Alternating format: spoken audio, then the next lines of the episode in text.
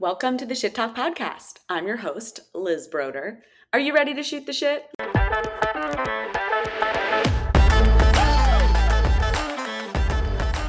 Welcome back to the Shit Talk Podcast. It's been a week, maybe two weeks. I'm your host, Liz Broder, in case you skipped the intro. Welcome back. And today on Shit Talk, I'm talking about the blue zones.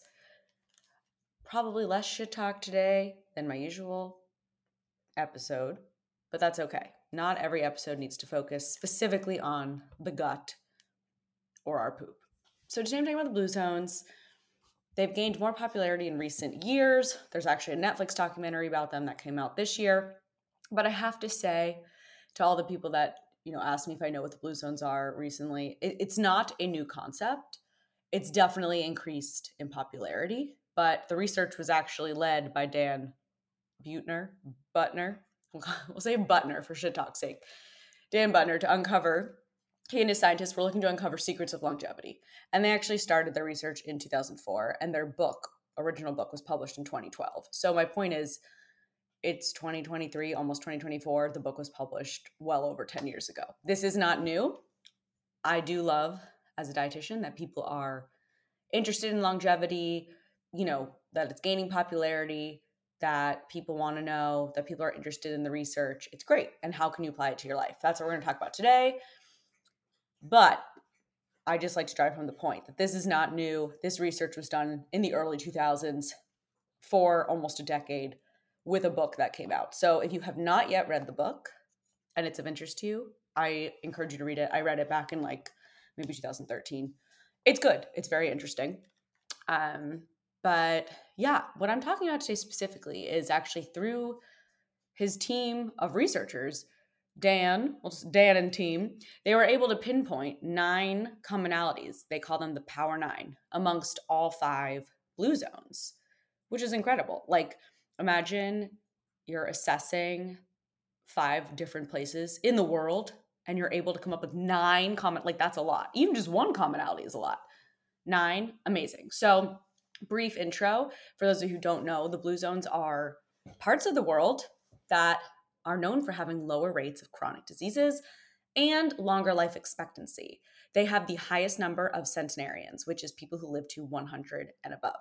So they're places where people reach age 100 10 times the rates of those in the United States. So that's pretty notable. And again, if you don't know, Apologies if this is repetition for you, but the five blue zones are Sardinia, Italy, Icaria, Greece. I always stumble on that one. I'm like, is it Icaria? Is it Icaria? Icaria? So I apologize if you are Greek or have been there and I am mispronouncing it. Sardinia, Sardinia, Italy, Icaria, Greece, Okinawa, Japan, Nicoya, Costa Rica, and Loma Linda, California. Those are the five. And I can say I've been to Sardinia. I have not been to the other four definitely on the bucket list because I want to see it in action. So, getting right into it, let's get into the Power Nine, the nine evidence based common denominators that researchers discovered while studying world centenarians or areas where the they have the most centenarians. The first one, I'm going to love this one, is move naturally, natural movement. So, they found the world's longest living people do not do any types of cray cray classes like CrossFit or HIIT or Soul Cycle or Barry's or train for marathons. And I'm not knocking those, there's nothing wrong with them. I'm just saying they did not do those. They lived in environments that supported natural movement without them having to think about joining a gym or going to a class. They grow gardens, they do not have mechanical conveniences for house and yard work. For example, in Sardinia, it's extremely hilly and they walk everywhere. They rarely have cars. They're not taking Ubers. They're not taking the subway. They're walking two miles uphill to the market, gathering their fresh produce, and then they're walking that shit back home. Now, for those of you who have been listening along for the last year, because shit talk is now over a year, you know how I feel about walks and walking, steps. You know, that's for me personally an absolute non negotiable. Walking has changed my life for so many reasons the routine of it, the accountability, fresh air, sunshine, counting my steps. And I can tell you, none of it, when I went into when I started walking in the pandemic, None of it was for calorie burning or for physique or body recomposition, but I can tell you it has supported a leaner figure for me. So the point of this is natural movement. Now, it can be easier said than done. We don't all live in areas where we can just walk to work or walk to the grocery store. That's fair. What I'm going to say is add in natural movement whenever you can and however you can. So, for example, I live in Manhattan. Obviously, it's very walking based, but it is so, so easy to order an Uber or Lyft or hail cab. I walk 100% of the time if I can. If walking is not an option, meaning it'll take me 90 minutes or more to walk there, I subway because then at least I'm walking to the subway and then I'm walking from the subway to my destination. It's very rare that I'll do an Uber or a Lyft. That's really more for nighttime or if it's horrible weather or if I'm going somewhere really far.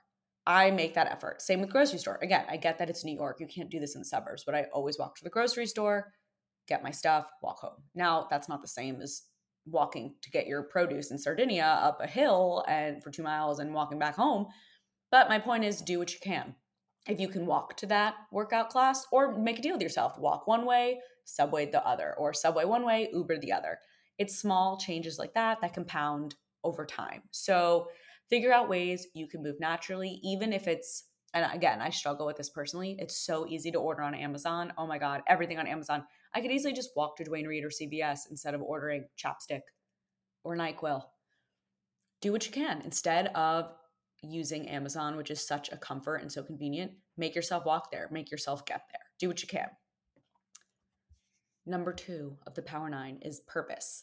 So the Okinawans call it Ikigai, and the Nicoyans call it Plan de Vida, and both translate to why I wake up in the morning. Now, researchers found that blue zones all had a sense of purpose. Knowing your purpose is worth up to seven years of extra life expectancy. That to me was mind boggling. Seven years on your life if you have a purpose. Again, I can speak from my personal experiences. I definitely feel more grounded, less anxious, more productive, more in the zone, more like I'm, you know, I have a vision, I'm on a path when I have a purpose.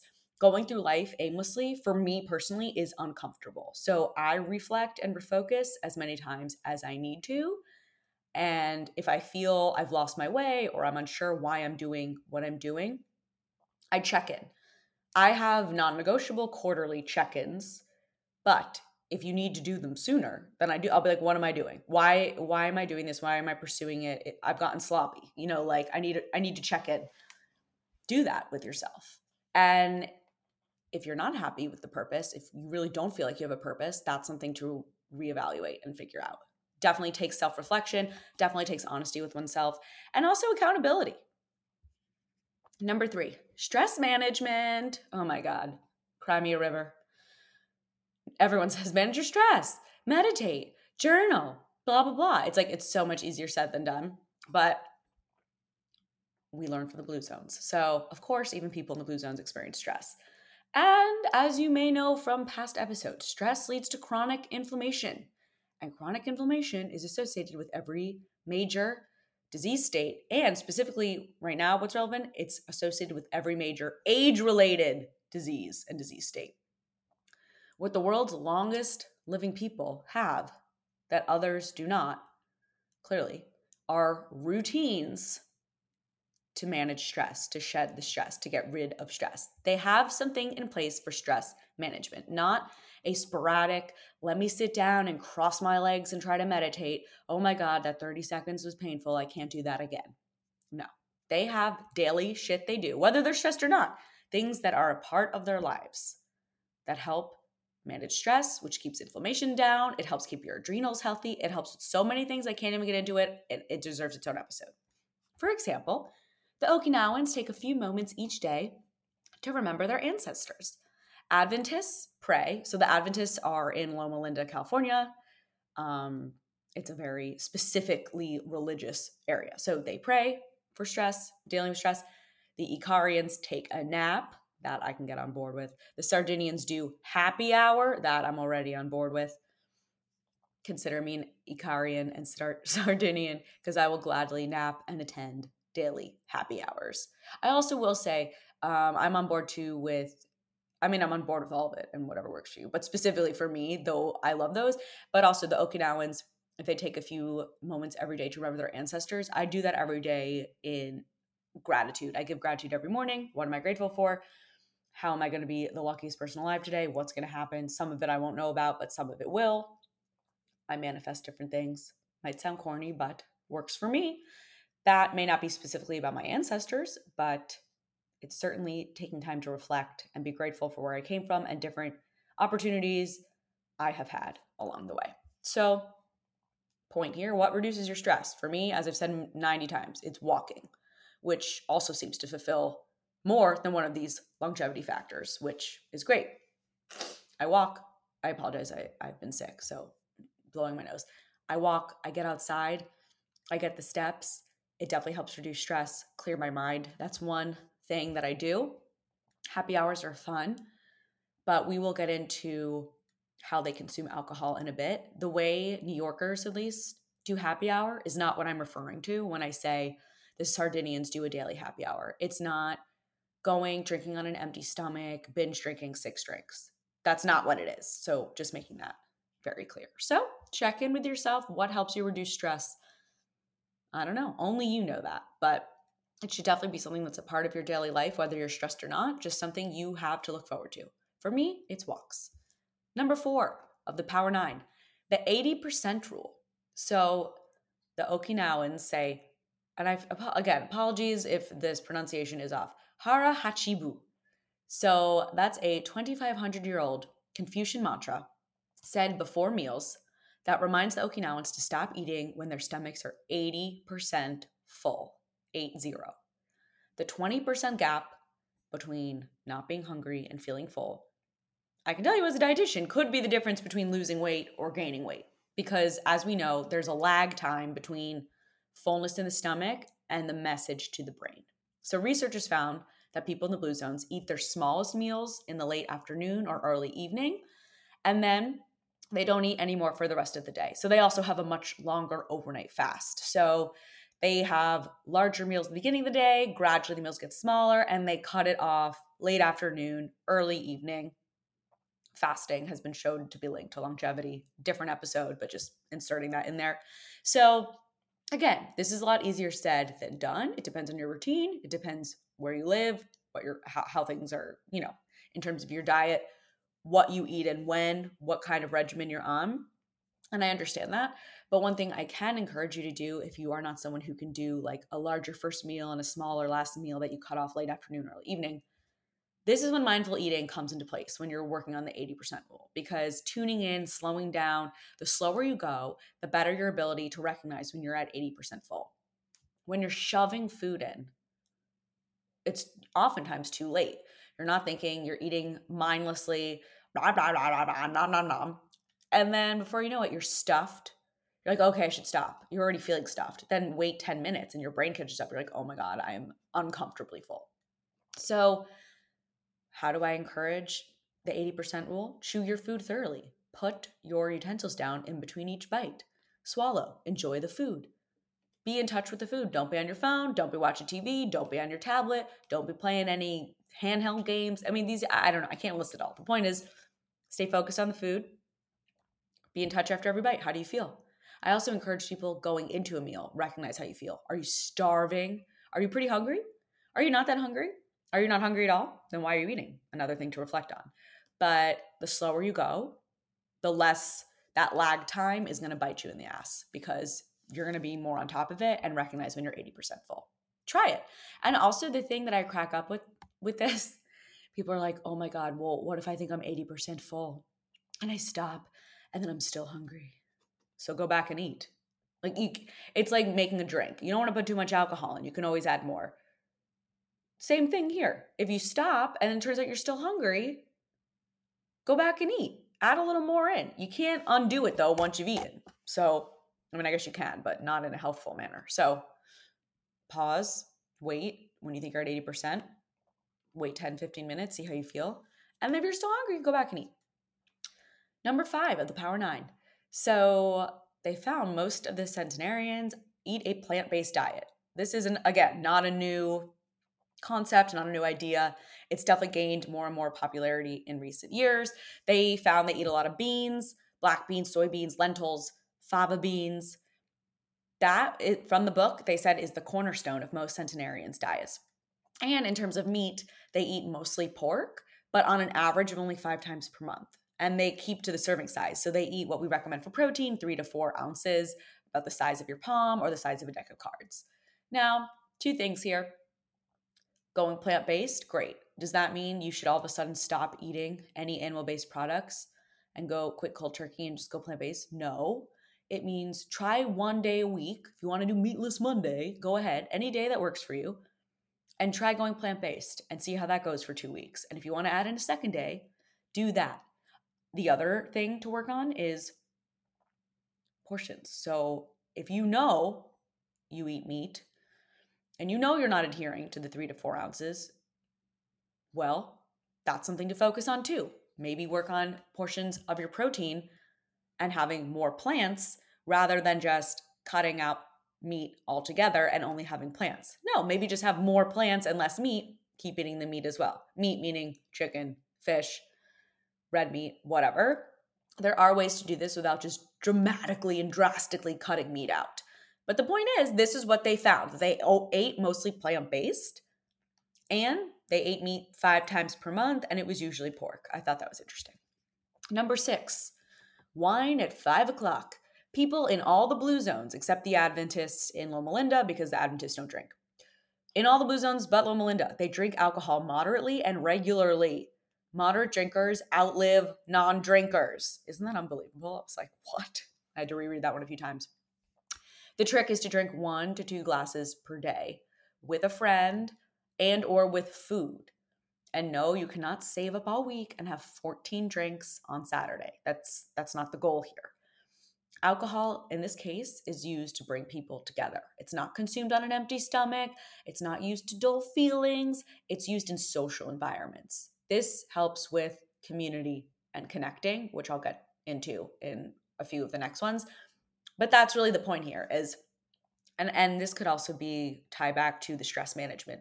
Maybe every day you see your friend, you have one to two glasses of wine, you recount the day. If something bothered you, you discuss it, get it off your chest. You talk about the good things that happened. You show gratitude. You say what you're excited about for tomorrow. Before you know it, maybe an hour or two has passed, you're feeling a little better, you've had one to two glasses of wine, you move on. This is not, oh, wine at five, let's get hammed, happy hour, after work, shots, couple of tequila sodas, maybe a beer thrown in there, all on an empty stomach. Like that's I have to like drive that point home. That's not what this is. This is like when people hear, "Oh, dark chocolate can help with heart health." So I'm just going to eat chocolate every day for the rest of my life and pounds of it. No. That's not what that is. And in this case, I'm not saying go get drunk every day, and I'm not saying drink in the morning or at work or anytime would be inappropriate. I'm saying this is something they found amongst all the centenarians, with the exception of those that didn't drink wine at five. Evening, not on empty stomach, and with friends. Seven of the nine of number seven of the power nine, faith and belonging. So all but five of the 263 centenarians interviewed belonged to some faith-based community. The denomination didn't matter. It was just that, just that they were a part of a community, a faith-based, faith, I can't talk, faith-based community. Research shows that attending faith based services four times per month will add four to 14 years of life expectancy. What? I've never in my life heard that. And this is almost as insane as the whatever I said before, where it was like seven extra years. I have to go back and find it. But the statistics on longevity out of this, uh, they're not making it up, but it's like, would you have guessed that? So if you attend temple or church or some sort of prayer circle, any sort of faith-based service four times per month, so let's say once a week, that that can add 4 to 14 years of life expectancy. I would have never in a million years guessed that. If someone showed me the Power 9 and said, "Which one do you think adds 4 to 14 years of life expectancy?" I sure as fuck would not have guessed faith and belonging. Just saying. Number 8, family first. Now, successful centenarians in the blue zones all seem to prioritize their families. And this was de- this is definitely portrayed in the book and definitely portrayed in the Netflix um, series. So, aging parents and grandparents are very nearby or in the home. And it shows that it lowers disease and mortality rates of children in the home, too. I liked that one. They're committed, centenarians were committed to a life partner, which can add up to three years of life expectancy. I better get on that. Um, committed to a life partner, and they invest in their children with time and love and attention.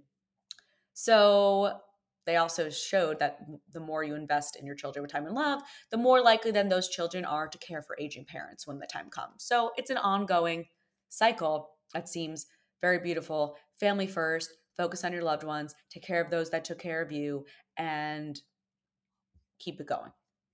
Now, number nine, and I think personally, this is kind of like a culmination of a couple of these, but I still appreciated it. So they found healthy and supportive environments amongst all five blue zones. The world's longest living people chose or were born into social circles that supported healthy behaviors. The Okinawans created something called, I can't even pronounce this, Moais. It's groups of five friends that committed to each other for life. I thought that was beautiful. And research from what they called the Framingham studies shows that smoking, obesity, happiness, and even loneliness are contagious. I'll repeat that. Smoking, obesity, happiness, and loneliness are contagious. So, point being, whoever you're hanging out with, whoever you're spending time with, if they're smokers, if they're overweight, if they're happy, if they're more positive, if they're lonely, if they're sad sacks, if they are lazy, that shit's contagious. So they found the social networks of long lived people have favor- favorably shaped their health behaviors. Now, I also think this is interesting because healthy supportive environments. I mean, I didn't dig deeper to find studies on those raised in healthy supportive environments versus the opposite, but I'm sure it's pretty obvious in where they end up. That's not for everyone, of course. There are always people that are from the wrong side of the tracks and they're determined to not do that, not repeat the mistakes, have a different life, have kids, give them a different life. And that's incredible. I just think it's interesting though that when people are born into it and they have these supportive environments and the examples are set, these healthy examples like movement, natural movement, like taking care of your elders, like having healthy ways to release stress, that they are happier and clearly the world's longest living people. So let's recap. And like I said, I'll combine a few. So I don't have a recap of nine, but natural movement doesn't need to be what we call a quote workout. It could be walking somewhere instead of driving or figure out figuring out ways to incorporate movement into your usual routine. One of the most important ones I encourage people is where do you work and where can you walk in the middle of the day? Whether it be on your lunch break, whether it be whatever. Most office buildings, even if you are someone who has to drive to work, most office buildings there's you can go outside, you can go on a sidewalk, there are hallways, getting that midday movement important for a reset refocus move your body helps you not be sedentary for eight hours really important. Number two purpose. Reflect and remind yourself of why you do what you do. And if it's not in line with what makes you happy make a change number three stress management don't suppress or let things get out of control manage the emotions like most things i say on this podcast that's easier said than done but the point is if the longest living people in the world have a daily form of stress management, that tells you something. So figure out what helps you de stress and do it. it. Like to me, that too is like a non negotiable. Like if that's something at a certain point in your life you haven't worked out, then I don't know what you're hiding from or running from or what you've been so busy doing. But that's real. it's important to know one, what stresses you out, and two, how to manage it and what helps you de stress. The next one, four, four or five, I'm losing my count, plant based eating and 80% full. So this is, I think, um, four and five. I'm combining them. Choosing plants, make sure your plate is 50% veggies, which is what we call balancing your plate, and focus on mindful eating so that you can stop at 80% full. The slower you go, the better time you're going to have not overeating and recognizing, okay, I'm full, I'm not hungry, I'm not stuffed, it's time to stop. Next one, having wine more regularly, but not as much each time. I'm not talking about binge drinking. I'm talking about the happy hour. I'm talking about seeing friends. I'm talking about being with people, community. Wine is a way to bring people together, be in a happy, healthy environment amongst a supportive group of people, which brings me to the final one. Again, I'm kind of combining a bunch of these belonging, supportive environments, prioritizing family, faith, and well being. These things all seem to be very important and a central part of the centenarians' day to day lives. Now, what does that mean for you? That doesn't mean go uproot your whole life and start applying all these. It means reflect on what you already do, pat on the back, amazing. Which one of these, this, here's how I encourage it. Which one of these is most interesting to you? Think about it. And then I also say, which one of these is going to be the easiest to implement? It's going to be different for everyone. But which one of these is kind of like you don't necessarily do it or you don't do it consistently, but it it's already on your mind and it's already kind of a part of your lifestyle. What needs to happen to make it a regular routine part of your lifestyle? And go from there and knock them off one by one. And some of these just may not be appealing and it's not in the cards for you, and that's fine. But seven of the nine or six of the nine versus one or two of the nine, better than, you know, the more the merrier. It doesn't mean you have to have nine out of nine, especially given where you're living. Of course, a lot of these people's diets and movement is very unique and specific to where they live, their terrain, how they source food, what they do in a day, what their lives look like, what their jobs are. Again, a lot of that is specific to geography, and we can't necessarily control that. So I'm not saying you have to do all these things to for longevity. The point is what do you already do? What can you add in? What's interesting to you? And also, I say, which one seems so unlikely? Which one is like, that would be really nice? Like, oh, sounds nice, but like in what life? Which one of those is applicable for you? And then I give you a challenge to really think about it. Why is it impossible for you? Why would that not be manageable? Because I'm I'm willing to bet it's more manageable more doable than you think if you sit and take 10 minutes and strategize and think about your day to day life and think, how can I improve this? Or how can I actually implement this into my life? At first glance, it may seem impossible, but I bet most of them are pretty feasible if you just take the time to think about it. So that's that. Those are the power nine of the blue zones and implement what you can, especially if you're looking for that longevity.